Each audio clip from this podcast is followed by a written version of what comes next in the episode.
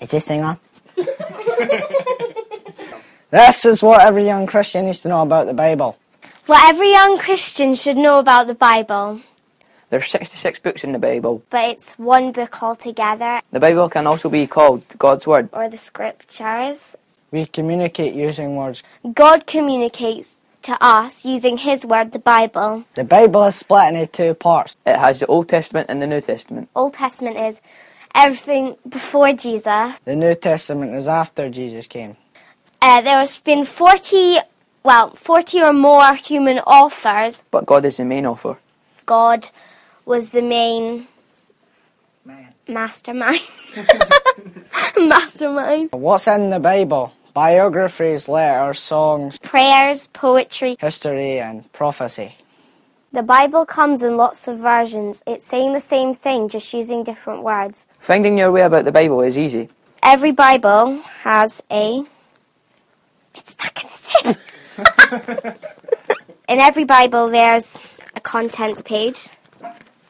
Every Bible has a contents page. The contents page has page numbers on it for each book. Books have big numbers and small numbers. The big numbers represent the chapters, like you would have in a normal book. Like Harry Potter and the Hobbit and Dylan get through behind the sheet I'm going to hit you with a Bible.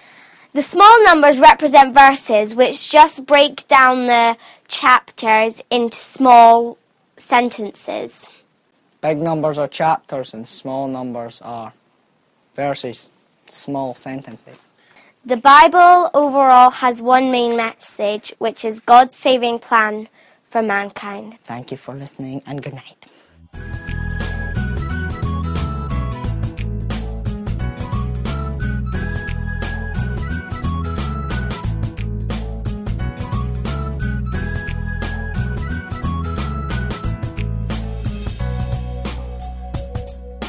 Well, it's good to be with you all again, and hello to our 95th campus.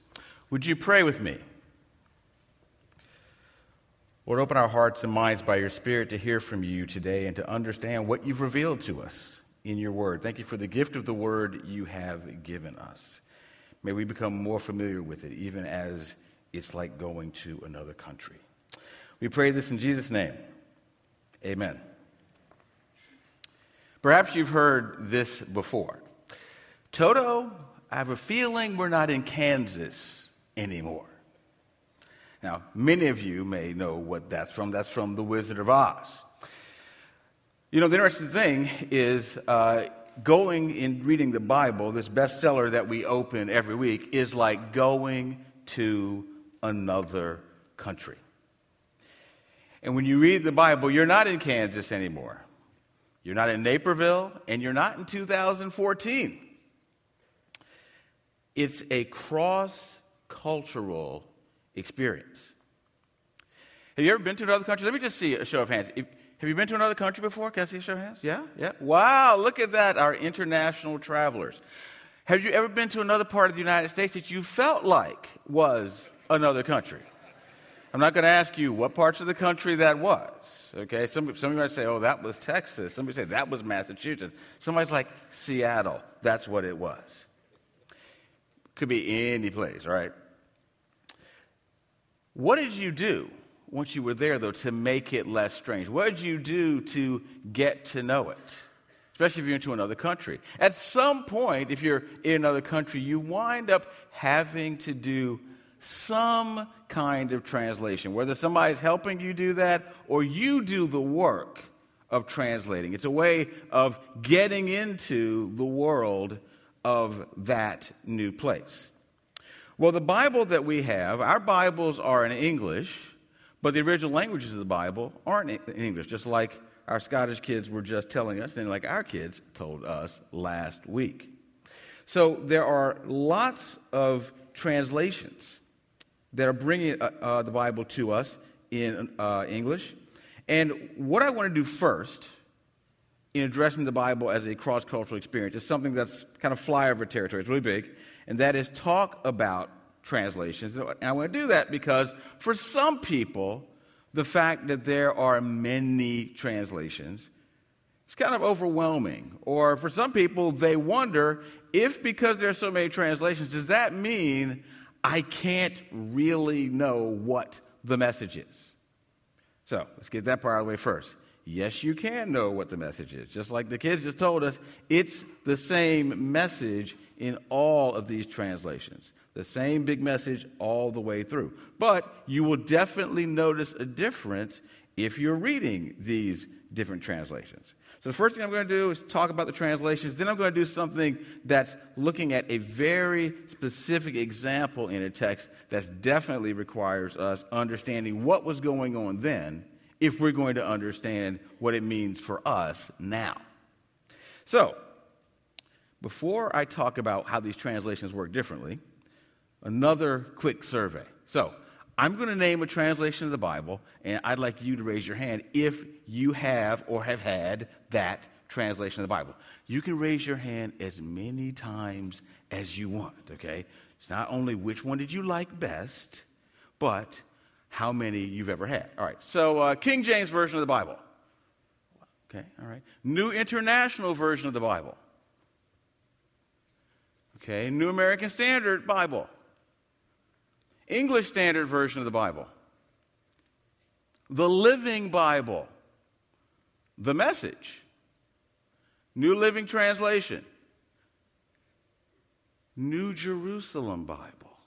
Hey, hey, all right, got about five people for that. Okay, all right, great, great, great. Now, some of you raised your hand several times.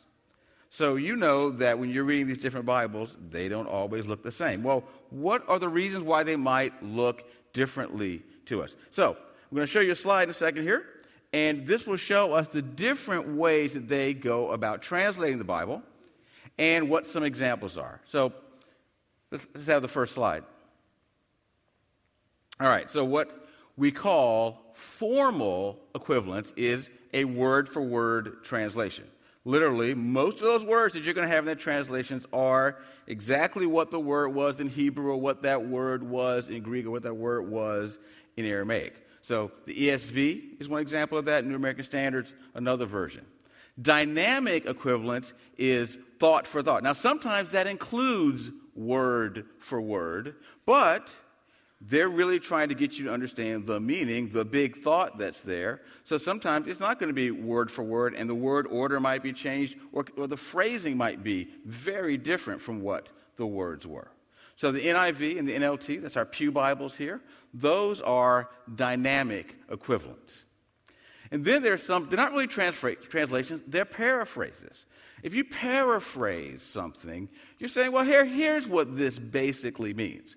And sometimes people might take a lot of liberties to convey the message because they're focusing on trying to make it as easily understandable as possible. The Living Bible is a great example of this because what Kenneth Taylor was doing was trying to have the Bible in language his children could understand. So he paraphrased it. Now, one of the most updated ones, most, most contemporary ones, uh, and most probably best selling ones now is uh, The Message that Eugene Peterson did. So that's what they are. And it's nice for me to tell you what they are, but it's better if we see what they look like. So, we're going to see the same verse, Matthew chapter 27, verse 26, and let's see how they read differently. All right, so let's see the ESV first. So, then he released for them Barabbas, and having scourged Jesus, delivered him to be crucified. So, first, notice how the word order is, but also importantly, the word scourged. Okay, because that's going to be it's going to be different in the next two that we see. That's going to be one of the biggest places where you can see a difference. So, scourge is a word you'll see in NAS. You'll see that in the NIV. I'm not in, in NIV. You see it in the NASB uh, and the ESV. All right. In the NLT, let's see the same thing. So, Pilate released Barabbas to them. He ordered Jesus flogged with a lead tipped whip, then turned him over to the Roman soldiers to be crucified. The phrasing is different. And notice, you don't see scourge there. You see a, this long phrase there Jesus flogged with a lead tipped whip. Okay, flogged with a lead tipped whip is not exactly what the text is saying. But, but if you want to know what scourged means, this is telling you flogged with a lead tipped whip. So they're trying to give you what the big thought is there and take you into what it really meant. Because how many of us use the word scourge to talk about somebody getting beat? right? Okay, what about a paraphrase? So in the ESV, we see that then he pardoned Barabbas, but he had Jesus whipped, then handed over for crucifixion. Now, a couple things to notice here. This is actually the shortest of the three, and he just uses the word whipped, but because that, that's all he thinks it's important to talk about right there. But it's shorter because that's the only thought Eugene Peterson thought you needed to know there. So you see three different ways of talking about the same thing, but they're definitely very different. Now, a little story about me. When I went to, to college, I had this white King James version of the Bible that my aunt gave me when I was 12 years old. I had never even heard of any of these other translations. I remember being in Bible study, and then somebody quoted some verse, and someone said, Is that an NIV? And I was like, What is he talking about? Didn't know what any of that was. Now, eventually, I became familiar with these translations, and then I, I thought to myself, you know what is very, very important for me? I really want to know what the words are because I want to know the Word of God. And perhaps when you think about the translation of the Bible, you think, I want to know what the words are because the, it's the Word of God and I want what those words are. All right, let, let me put a, a, French phrase up there. That's the language uh, that I've, I've, I've, studied and known best. I took, uh, most of my college, I, I, took French and two years in high school. So there's the phrase n'est-ce pas. Some of you, maybe if you've taken French, you know what this means. It literally means, isn't it so? But that's not even a word for word translation of what it is. But if you put n'est-ce at the end of a sentence, n'est-ce means, isn't it so? Isn't she? Isn't he? Isn't that right? Don't you think so? But it's all that phrase. And you would translate it very differently depending on what else is around it. Now, the point I want to make by putting n'est-ce up here is that when we are having the Bible translated for us, what the translators are doing, they're trying to help us get at the meaning. And when people are doing thought for thought translations and paraphrases, they're strongly emphasizing getting at the meaning. They're not trying to violate the Word of God. Sometimes there have been very strong things that people have said about certain translations as if it's no longer the Word of God. No, I, I think this is a better way for us to think about it. Some translations are really very helpful for us, especially if we're trying to do study. And I think the ESV and the New American Standard are really good examples of that. If you want to do study and you're also really thinking about readability, the NIV or the NLT, very good for that. If you want to just get the gist of it, the message and the living are really good for that. And I'm so glad to see people's hands go up many times for all these different translations because having multiple translations is a good way for us to understand what's in the Bible. Different ways for us to get it, whether we're trying to look at it with a microscope or just get the gist of it. Meaning comes to us, it hits us in different ways. So, multiple translations, I think this can be very helpful for us. So, don't worry about the fact that there are many translations. That is actually very, very helpful for us and helpful for us to get a richer sense of what the Bible means. And that's one of the main ways, of course, for us to have the world of the Bible come to us. You translate it from other languages into English. Because most of us don't have the time to learn Greek or Hebrew. I went to school to do it, but most of us don't have time to go to school to do that. So that's the narrow thing that I want to do. I mean, the big thing I want to do. The narrow thing I want to do, the specific thing I want to do, is look at two passages that talk about one particular uh, phrase here. So, and, and, and, and the thing I want to talk about, the, the, the sort of topic I want to talk about is, uh, and this is probably not what anyone was expecting, I want to talk about circumcision. Now, it's not because I have a fixation on surgery for little boys, okay? But it's because there are certain texts which talk about circumcision, and Paul's talking about it a lot. And you might think to yourself, okay, what is going on with all this fixation on this little procedure? What's going on here? So, I'm going to read two different passages. Read, we're going to talk about the one passage first, then we'll talk about the second one, And I'll explain why it's important to understand what circumcision meant then and how it helps us understand what it means for us now. So, the first text Galatians chapter 5, verses 2 through 6. Now, and, and listen to how strong the language is. Mark my words. I, Paul, tell you that if you let yourselves be circumcised, Christ will be of no value to you at all. Again, I declare to every man who lets himself be circumcised that he is obligated to obey the whole law. You who are trying to be justified by law have been alienated from Christ. You have fallen away from grace. By faith, we eagerly await through the Spirit the righteousness for which we hope. For in Christ Jesus, Neither circumcision nor uncircumcision has any value. The only thing that counts is faith expressing itself through love. Now, Paul seems to be a little upset about people thinking about getting circumcised. What is going on? Now, to draw back to the beginning, when God called Abraham to himself, said, Abraham, I'm going to make you a great nation, and in you all the nations are going to be blessed. He said, So the sign of the covenant is males are supposed to be circumcised on the eighth day. But what you notice, if you look throughout the Bible, especially in the Old Testament, there's hardly anything else said about it, except every once in a while, circumcised males. But they don't make a big deal out of it. And Jews weren't the only ones who practiced it. Even the Canaanites practiced circumcision. So, how did it become a big deal? It became a big deal when, in the centuries leading up to the time before Jesus, when some people had the great idea, great idea. They said, hey, let's start exercising in the nude. Okay, so these are like the Greeks and the Romans. All right? Now, if the men are exercising in the nude and this is mixed company, somebody's going to notice something a little different about certain people than from other people. Okay? Then they go, well, you look a little different from the rest of us, right? Well, so you knew who was a Jew and you knew who was a Greek or a Roman. And it wound up being the case that for Jews, this became a basic ethnic marker.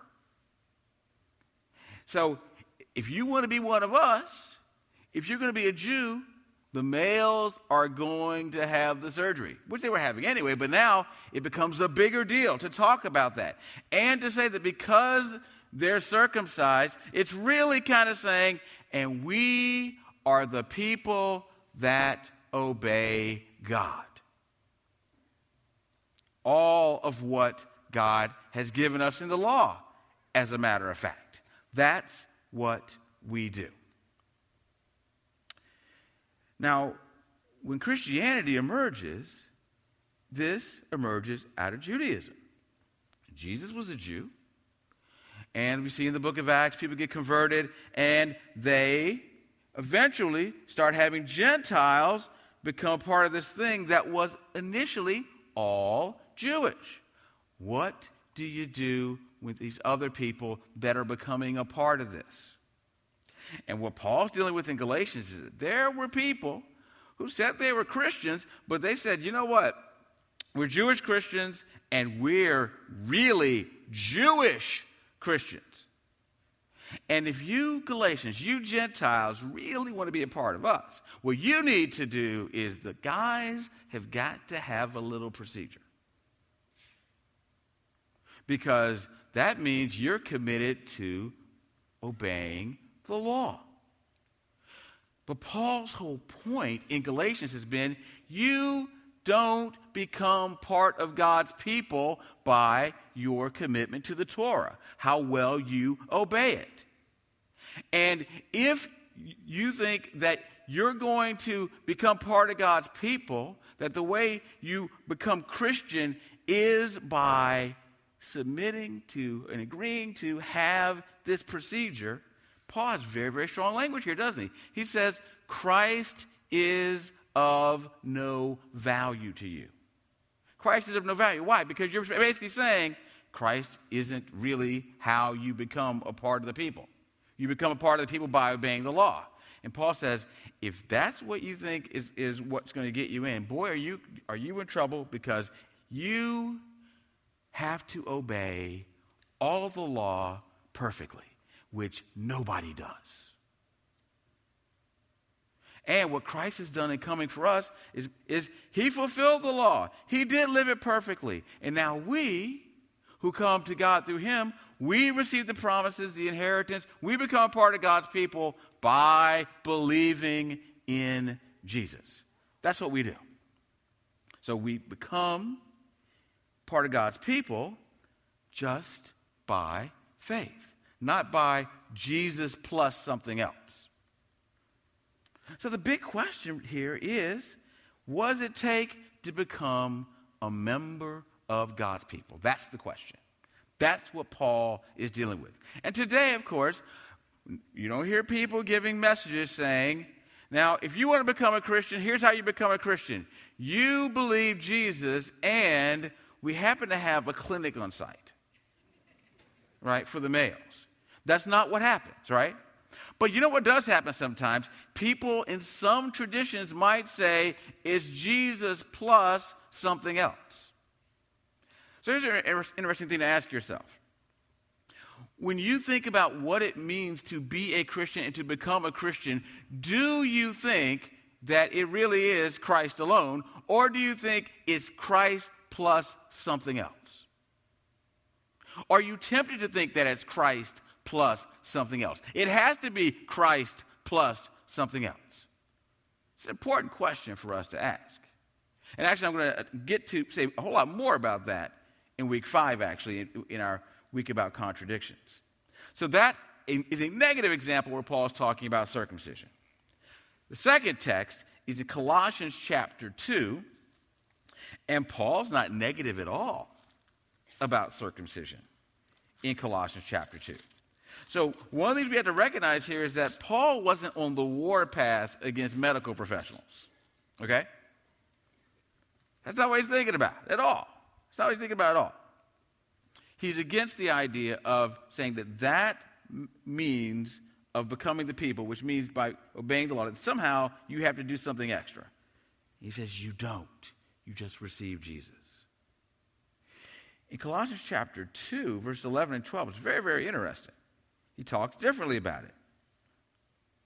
Verse 11 In him you were also circumcised in the putting off of the sinful nature, not with the circumcision done by the hands of men, but with the circumcision done by Christ. Having been buried with him in baptism and raised with him through your faith in the power of God who raised him from the dead. What is he talking about here? What does he mean about, by, by circumcision in this text? He's talking about cutting now, right? Some kind of cutting is going on. What is this? And he's not against the idea of circumcision here. Well, he's not talking about circumcision now in any literal way. He isn't saying, remember that clinic I told the Galatians to worry about? We've got a new one. That's not what he's talking about. Now he's saying, here is what, is what has happened to you if you have become a Christian. Here is the work that God has done in your heart once you've become a Christian. Something's been cut out, in a sense. What does he mean, cut out? Cut out? Well, you know, Paul, in some translations, you have flesh and spirit. What does he mean when he says flesh and spirit? He doesn't mean this. That's not what he's talking about. What he means is life lived apart from God, the sinful nature that can't obey God. That's what he's talking about. And he says that when, here that when people come into the faith, when you become part of God's people, what happens? You have a spiritual circumcision take place. God, by His Spirit, it's, it's like He's cutting out your sinful nature and throwing it away.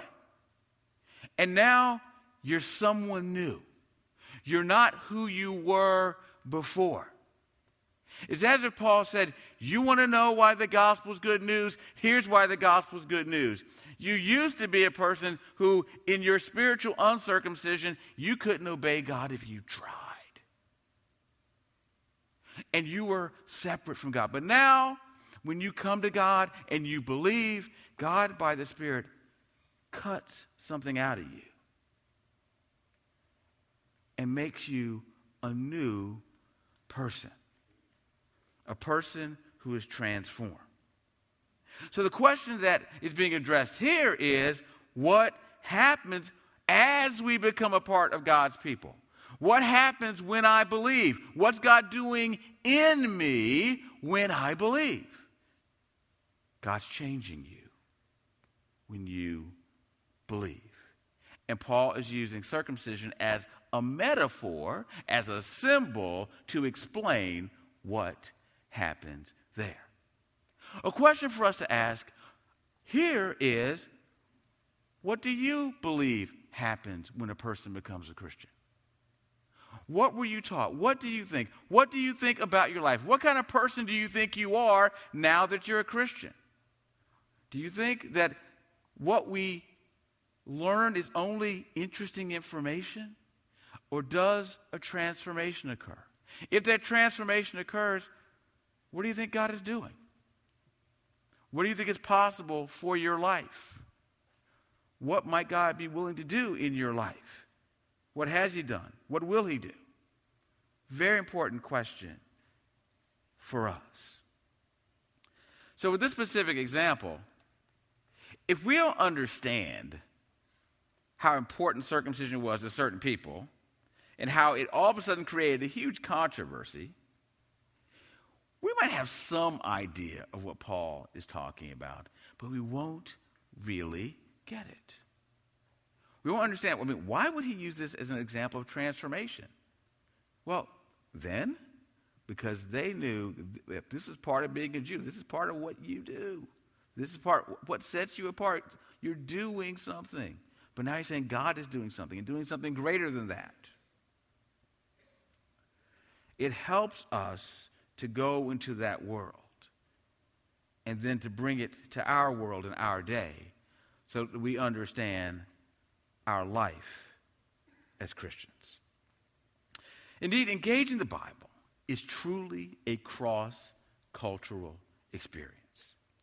And it takes patience for us to do the work to learn what's in here. But it's important that we do that work. Coming to church and listening to sermons, going to Bible study, reading on our own.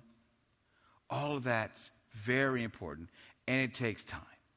And sometimes you might find yourself tempted to do one of two things. And I want to say that we should avoid these two temptations. And the temptations that can also happen to us when we go into any foreign country, actually.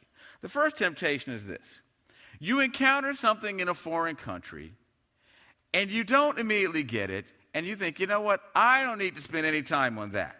I'm just setting that aside, and I'm going to just go about my business and have my abbreviated cultural experience in this place.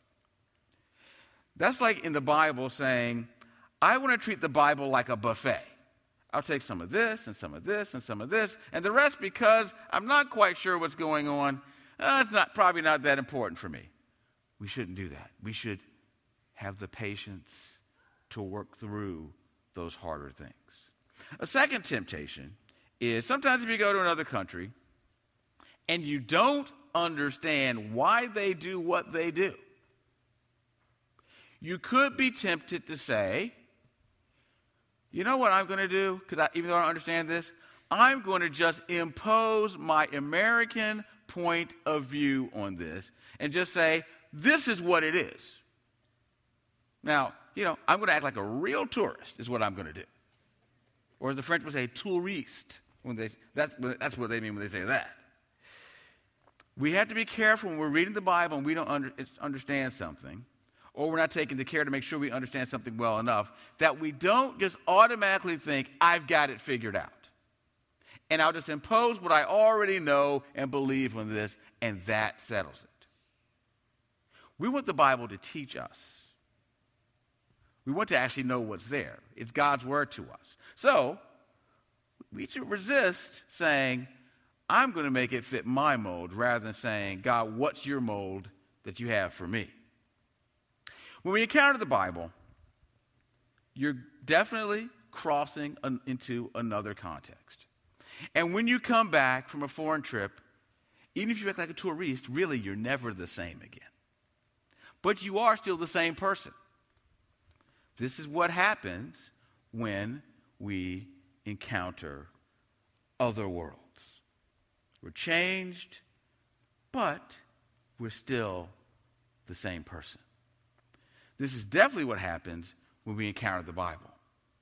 We have the same identity, but now things are going on within us. And hopefully, those things are making us more and more into the people that God wants us to be. Reading the Bible, it's not Kansas, it's not Naperville, it's not 2014, but it's a world that we can engage. When we engage this world, and, and we spend a lot of time doing this, it is one true adventure. And really, it's an adventure for all of our lifetimes. I hope you'll be willing to dive into that adventure. Will you please rise with me so we can pray together?